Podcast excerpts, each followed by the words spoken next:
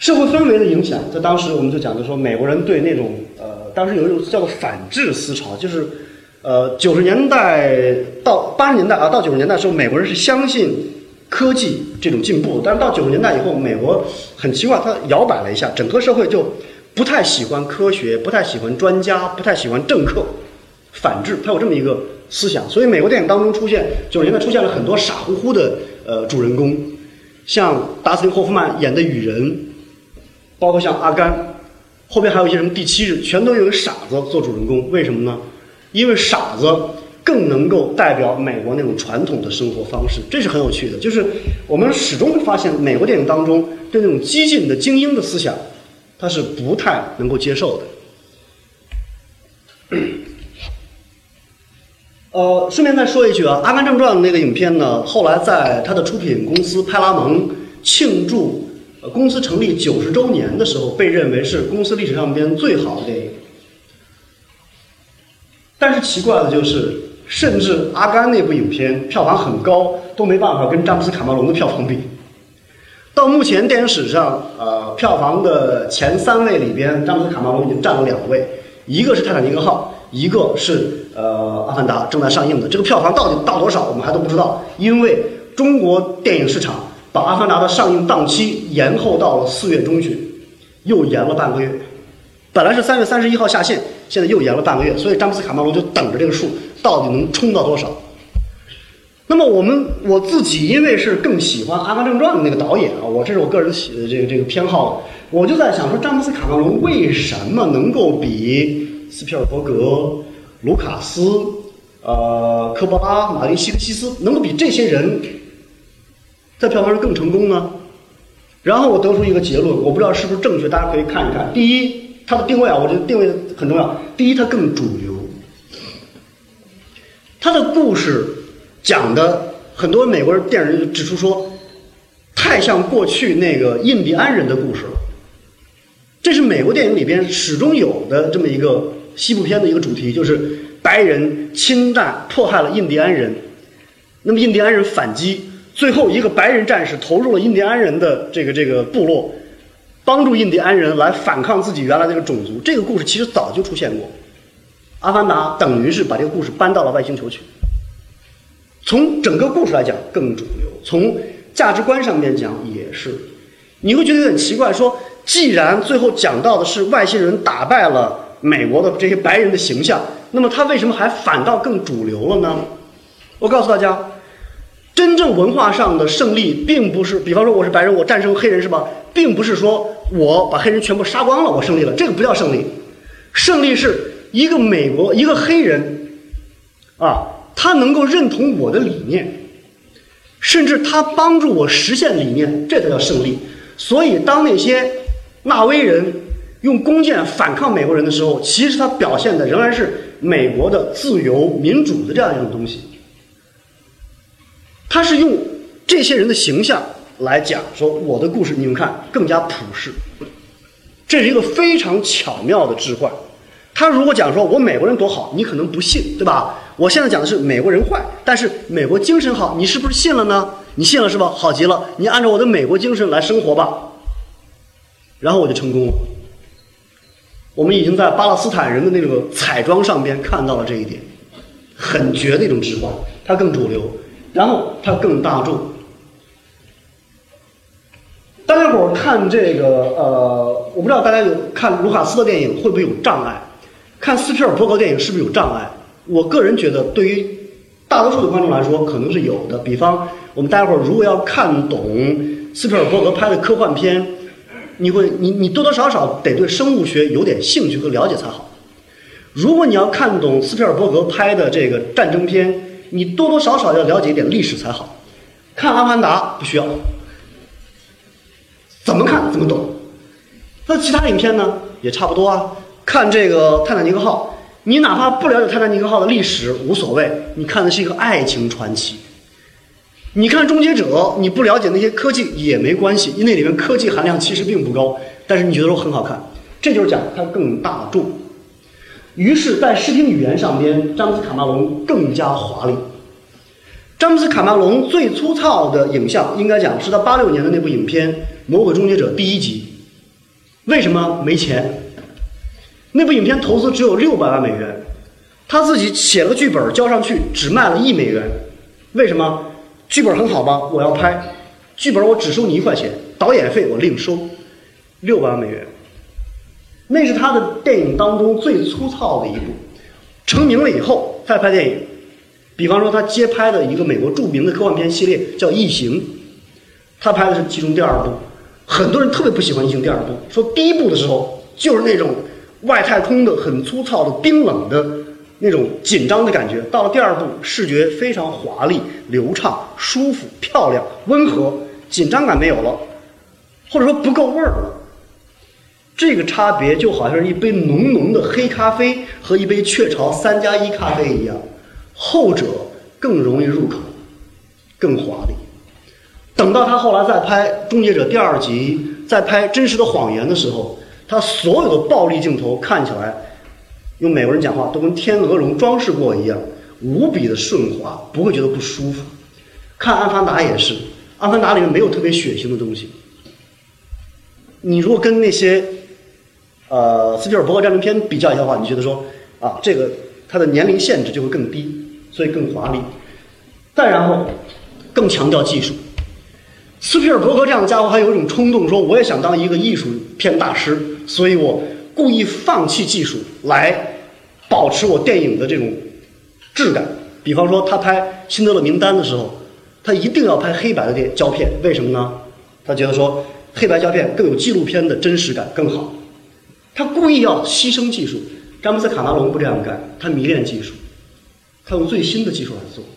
当我们看到《阿凡达》那个太空飞船的内舱在 3D 里边那个很强的纵深感的时候，你马上会从影片的故事当中抽离出来，赞叹一句说：“技术真好。”那么，当你已经不能够进入影片的情绪，而关注它的技术的时候，那么对于一个电影来说，或者说对于一个艺术来说，是好还是不好？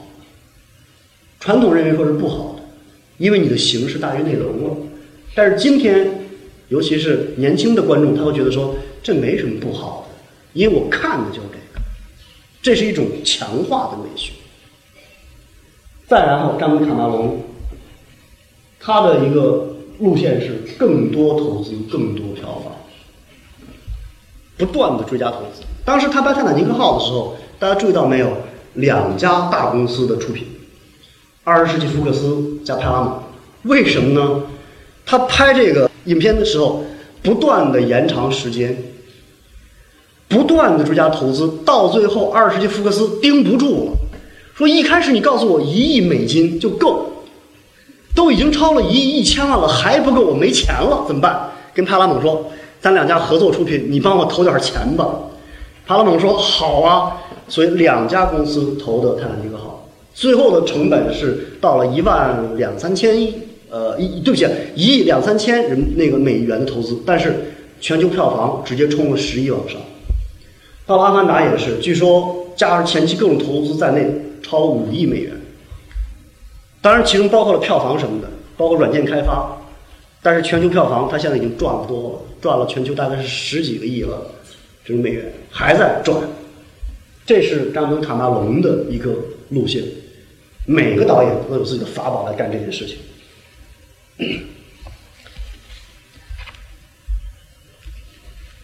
最后一个话题就稍微聊一下，就是华语电影的应对方略该怎么办？该怎么跟美国电影去去做这样一个竞争？从长远看，我的想法是一个得重视主流电影。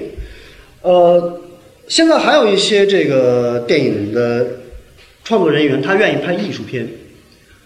呃，包括一些在国际上频频获大奖的一些导演啊。我我就不再提他们的名字了，呃，他们觉得说跟美国电影比技术比不过，比票房比不过，好，我重视艺术电影，呃，我觉得这事儿不太负责任，因为中国电影的潜在观众是十几个亿，你如果不拍主流电影，等于是你把这块大的市场让给美国人了，同时从长远看，中国人是会越来越接受美国的那套方式，那么这对中国文化本身可能不太好。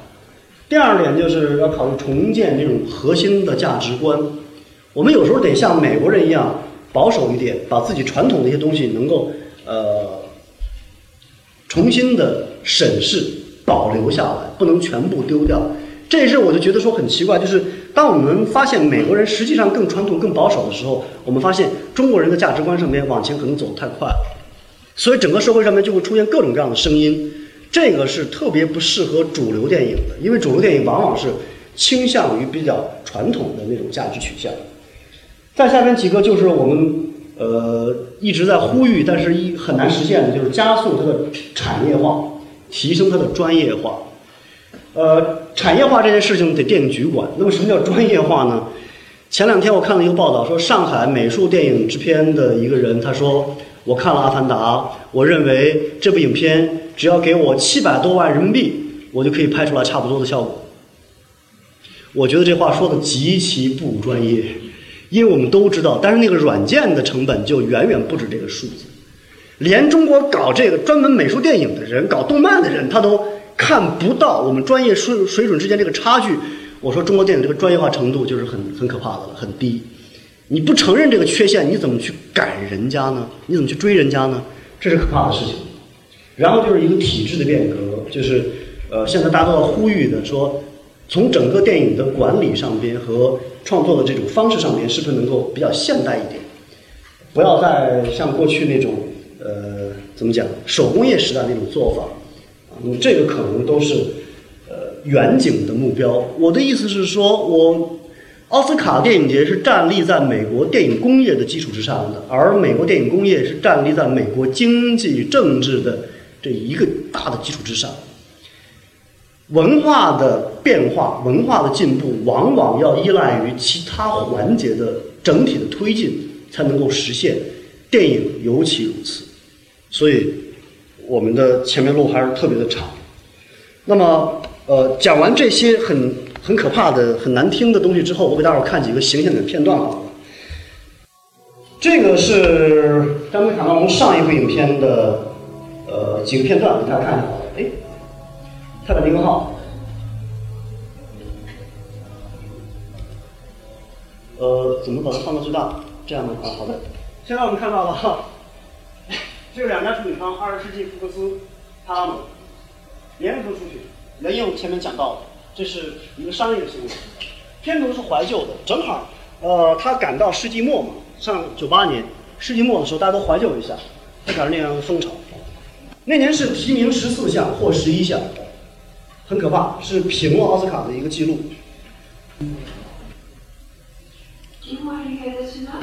这个没有字幕。大概的情节就是这样的：老太太是幸存者，她要回忆那个场面。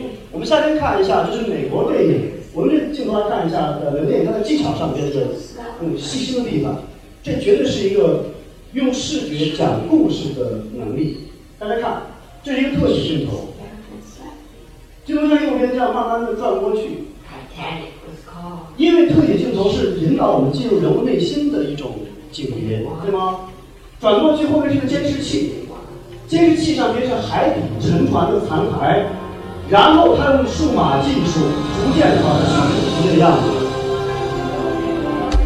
那么在景别上面，我们讲说从特写一下子变成了一个大远景，视觉效果上面冲击很大，从一个暗暗的镜头变成非常明亮的镜头，而且这个是一个数码的场面。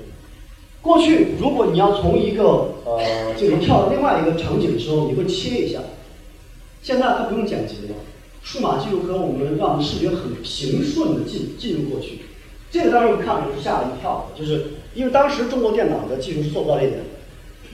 然后呢，这艘船我们都知道是做的模型加一些数码的合成。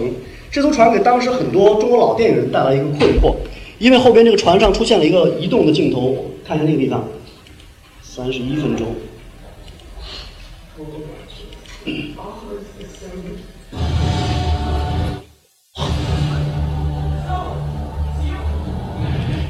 我跟大家讲一下，我当时看这电影的时候呢，是坐在了很倒霉，坐在影院的第二排，因为我我当时是帮搞这个影展去放这片子，我坐第二排，所以它前面有镜头，我时间关系不太放了。它是一艘船，先先是海平海的那个平面线、水平线，大概是在银幕的这个高度，这儿有艘小船，小帆船，你觉得说海平面很开阔，突然之间，整个银幕那个船头驶了进来。所以你想象一下，我当时坐第二排，仰面看着那个楼一样高的船进来，那是什么感觉？泰坦尼克号在北京，我不知道在别的城市如何。在北京是当时他把很多多年不看电影的人拉了进去，因为他们被告知说，你看碟，你完蛋了。你看碟这部影片等于没有看，因为那么小船你看得清楚吗？看不清楚。对啊，你先看清楚了船以及船上的人，突然两层楼大的一个船真的进了，一帮人被忽悠进去看，看完以后说，我要考虑以后再去看美国大片了。这个就是我们讲说，技术再次让电影跟电视的这个竞争当中，它占了自己的这样一个优势。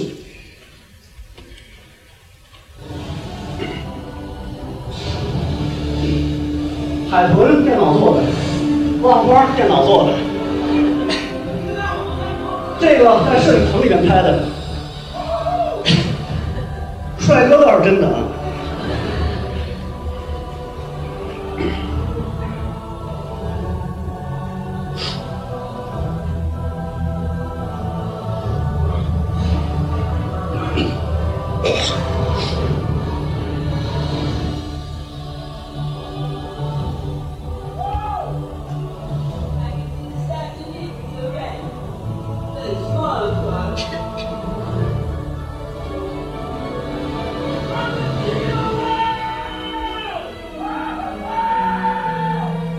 这个镜头，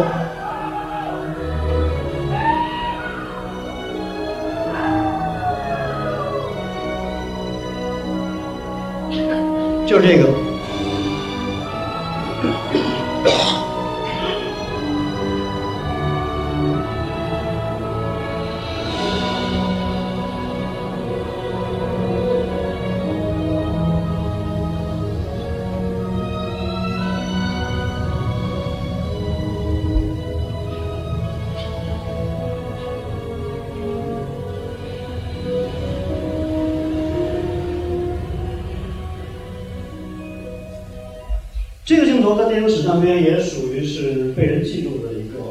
当时中国的很多老摄影师，我强调老摄影师，是因为他们可能也很多年没有接触过这些美国商业片了，他们一般都是愿意看一些欧洲商业那个艺术片啊，来来呃丰富自己的电影感觉。看这个片的时候，有很多人老摄影师就问，就想说这个这个镜头怎么拍出来的？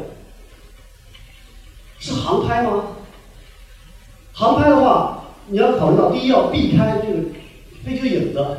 第二，你不能碰这些东西，这是玩命嘛，这不是？而且尤其是最后从船的这个烟雾之间过来的时候，它是直接穿过这个烟雾的。说这得是一个什么样的摄影机才能拍过来？这到底是不是航拍？说不是。前边的人物的中景的时候，他用的就是真实的拍，然后他拉起来以后，后期完全是拿电脑技术合成的，包括烟雾这些都是拿数码合成的。好多老摄影师不信呢。我我真是看到几个较真的人，后来买了碟，一格一格找出在什么地儿，从真人的真实的镜头转到了电脑的东西，找不出来。当然找不出来，他是把每个图像大家都知道，离析成多少个小的像素，他慢慢加进去的。肉眼已经被他欺骗掉了。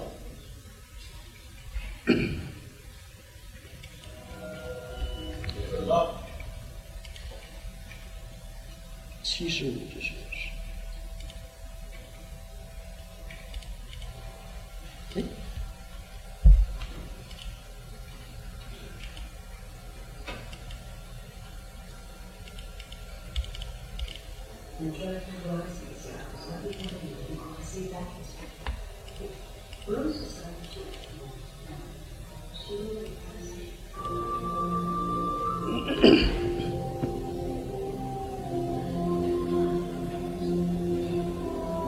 常经典浪漫的景色啊！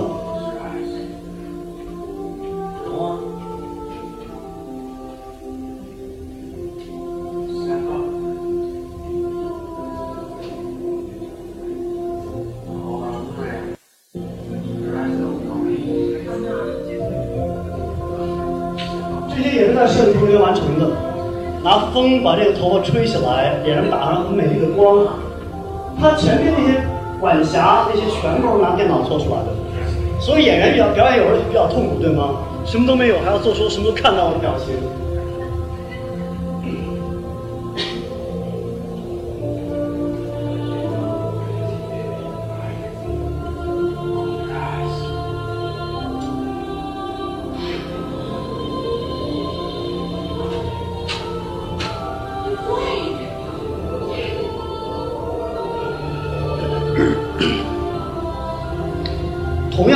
刚才那样的一个运动的轨迹再来一遍。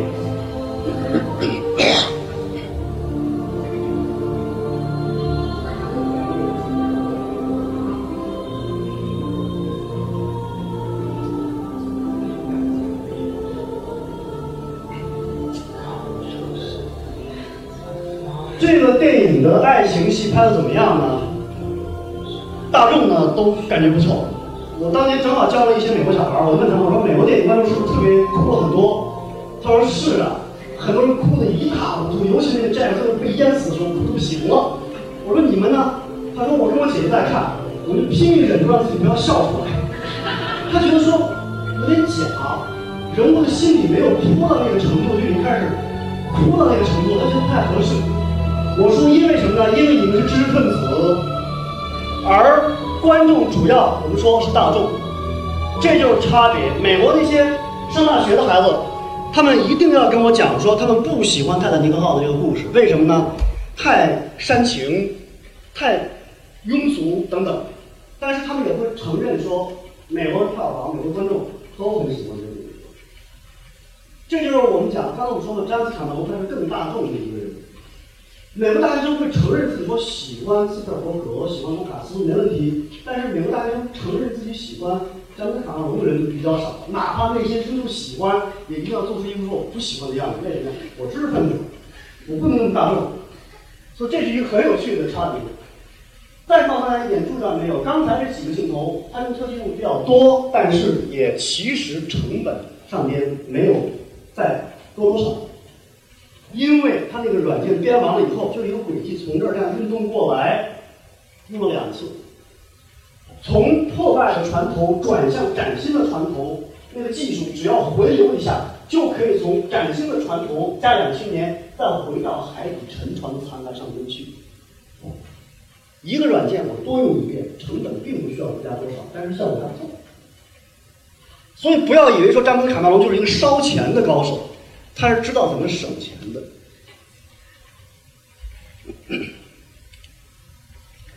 然后那帮美国的孩子就问我说：“老师，你觉得这部电影感动你没有？”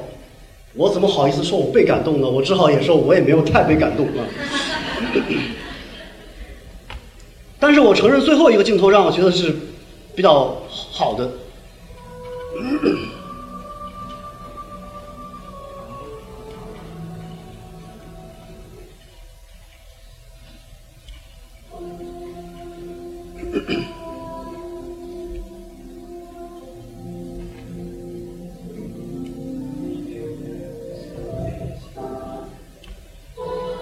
哎，糟了，倒过了。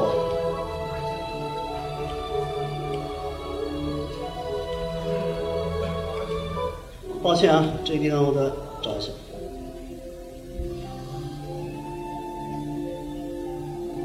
最后还是把那个软件再用一遍，但是这次用的比较巧妙，他从老人的进呃生命当中进去的，他用了很多在今天看来已经比较常见的呃手法。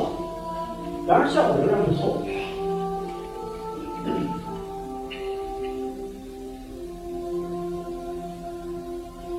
还是特写，我我再强调一下，特写是拉近我们和人物心理关系的一个镜头景别。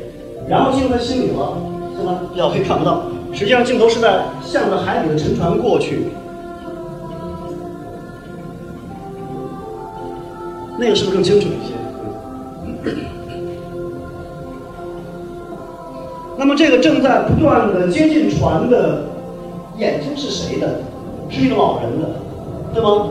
他的灵魂再次回到这个地方，然后回到了几十年前的那个景象。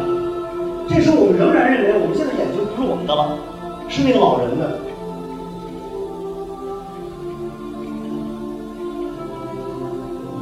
这些角色的眼神和摄影机的交流，强化了我们这种幻觉。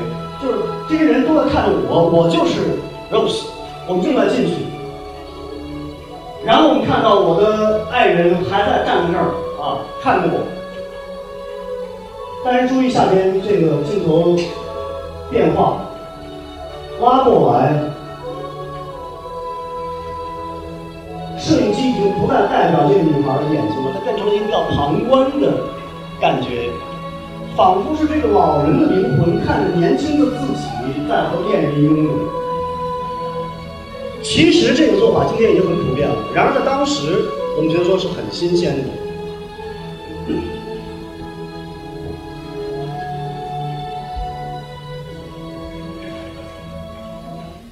接下来就是著名的那首歌曲啊，我的，呃，我心依旧或者我心永恒啊。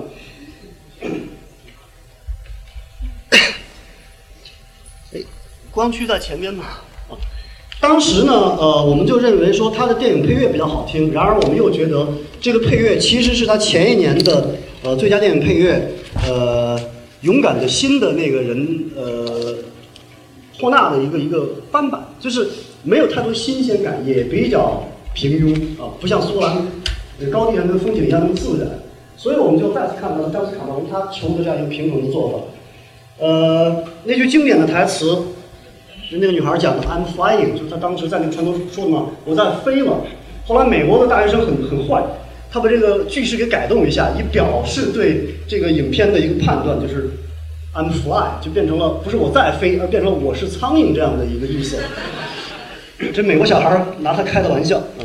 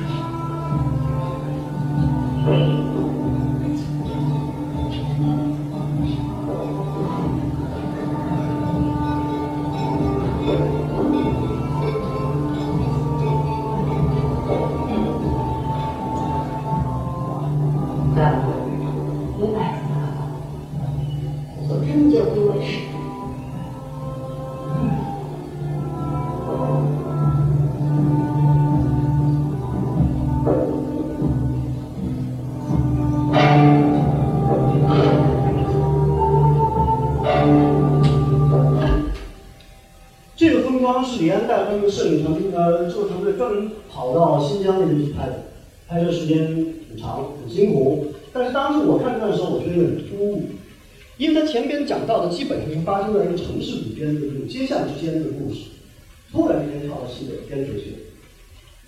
然后我当时我说他为什么这样做？小说原作里边讲到新疆，但是并没有特别强调新疆那种自然风光。然而李安用视觉来强调出来。视觉东西是电影第一个要考虑的事情，所以我们就说，这是李安所寻找到的一个关于东方的奇观，包括这种自然景观都一定要跟西方，呃，像美国那种西部片里有有不一样的地方，才能让我们感觉到它的特点在什么地方。同样的一个奇观，就是在后面竹林那个位置，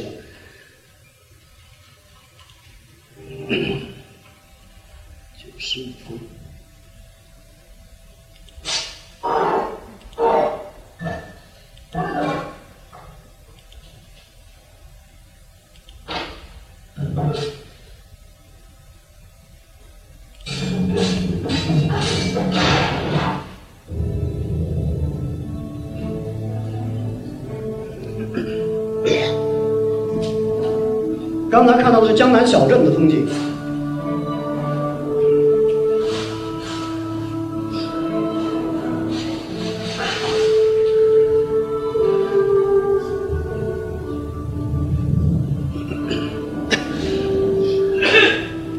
刚刚我们看到的那个摇曳的竹林，实际上代表的是他的眼睛看到的东西。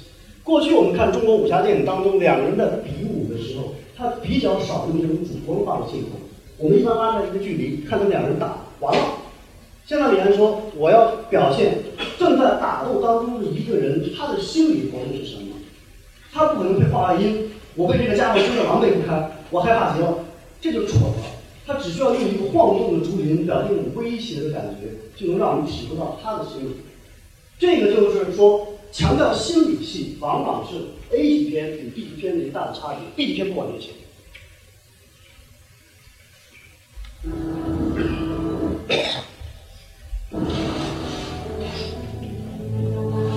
后来卢卡斯的那个公司就问李安他们这伙人说：“你这个是怎么拿电脑做的？”是有这个东西。因为他以为是拿电脑合成的这些场面。李安说：“我们用的是钢丝。”我美国人吓一跳，这是玩命啊！掉到了五层楼那样的高度啊！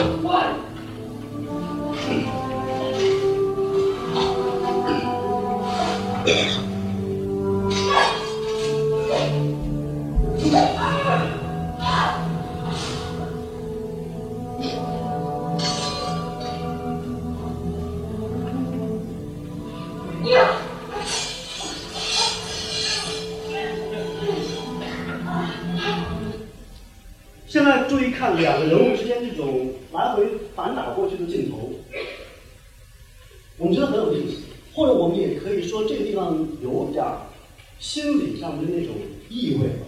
他是一个男性精神在上，居高临下的这样袭击下来，一个女性精神在下。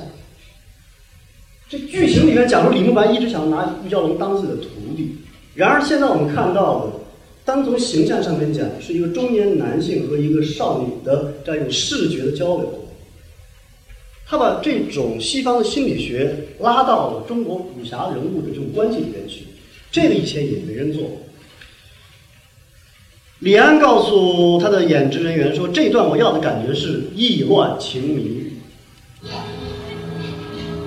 你看，用了一个慢镜头，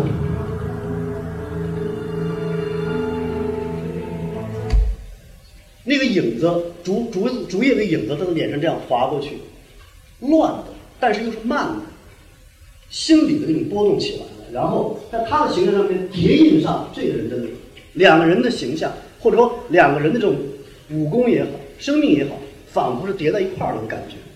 所以李安这部片子文艺腔已经重到了一个程度了。也就是通过这些做法呢，他把一场武戏变得文艺化了。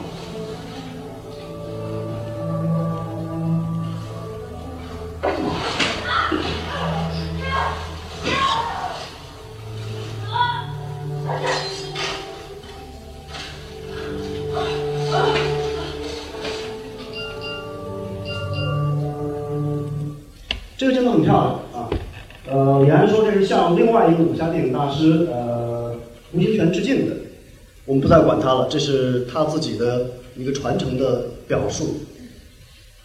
有趣的是，我有年看参考消息，参考消息有时候会登一些非常奇怪的信息。美国人看这个片子，看的说是这个影片怎么做的。卢卡斯的公司问的第一句话就是：你用的什么软件？你用的什么技术？这是美国电影去看的。大家知道非洲人民怎么看这部影片吗？参考消息上面有年登了一个信息：非洲有一家武馆教中国功夫的，他拿这个当广告片儿。很多非洲人认为学几年以后就能够这样飞起来了，很荒诞，是不是？这就是我们讲到说一个文化发展的时代差的问题。美国人想的是我要怎么拿技术完成这样的影像，李安想的是现有的技术怎么能拍出跟美国又不一样又能够达到那样水准的影片。非洲人看到了说，我能飞起来，为什么？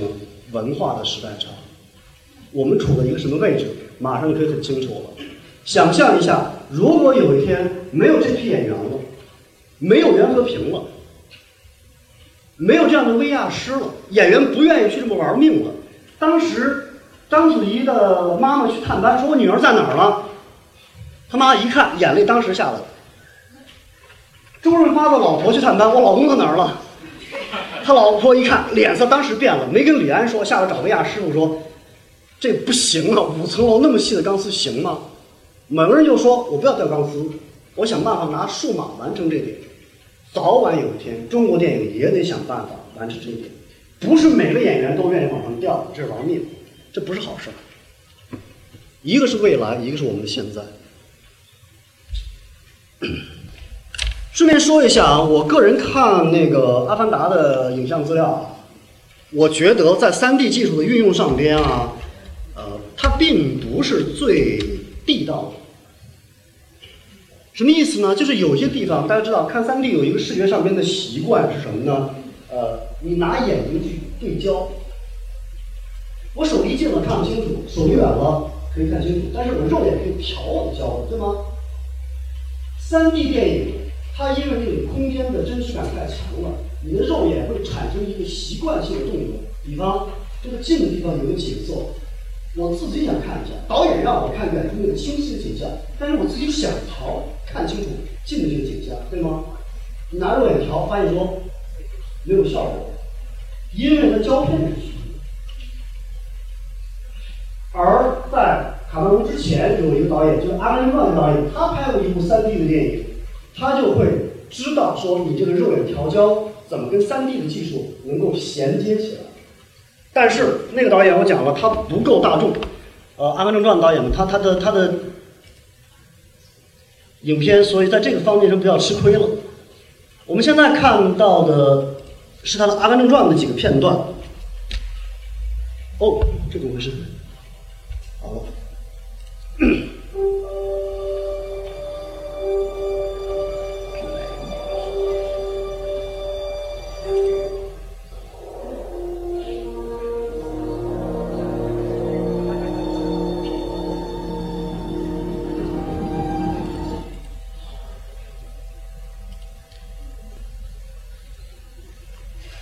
也不算了。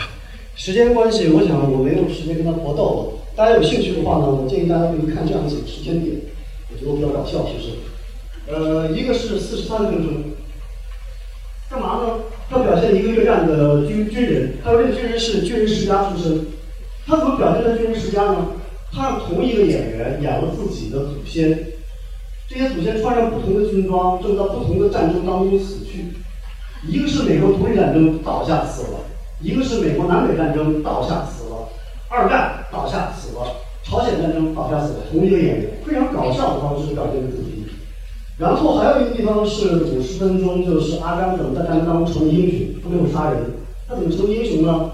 他说他在战火当中把自己一个一个战友抱出来，后边就是美国自己飞机在投那个燃烧弹，他就赶在燃烧弹爆炸前把战友救出来。实际上拍摄的时候是怎么拍的呢？爆炸是后边拿电脑合成的，他跑的时候那条路只有中间一个小路，周围全部是蓝色的背景，拿电脑放上越南的丛林，他抱着一个大胖子，这怎么暴动呢？这个胖子身上吊着也有钢丝，这一切在电影上面看出来什么都没有。然后还有一个就是刚才讲那个军官，他腿断掉了，过程当中有一个小细节可以看出技术进步。他让这个人在一个船的船舷上边坐着，然后身体转了一下，从面向船舱内部变成了面向大海跳下去。在转的时候，演员不能这么腿锯掉了，所以他那个船舷是锯断的，腿的下半截用蓝布包起来，这样一转的时候只能看到上半截腿，下半截腿拿技术削掉了，再拿电脑把那个船舷给恢复过来。于是他两条腿非常流畅的两个断腿从那船舷上方滑了过去。这就是我们讲到的说，在视觉上边你一点不感觉到他技术多么了不起，然而他的技术已经能够达到这样一个水准。这是这个导演干的活。所以我们就会发现说，美国电影就是这样一种用用金钱、用技术完成的一个神话。这个神话上面的神话就是我们说的奥斯卡。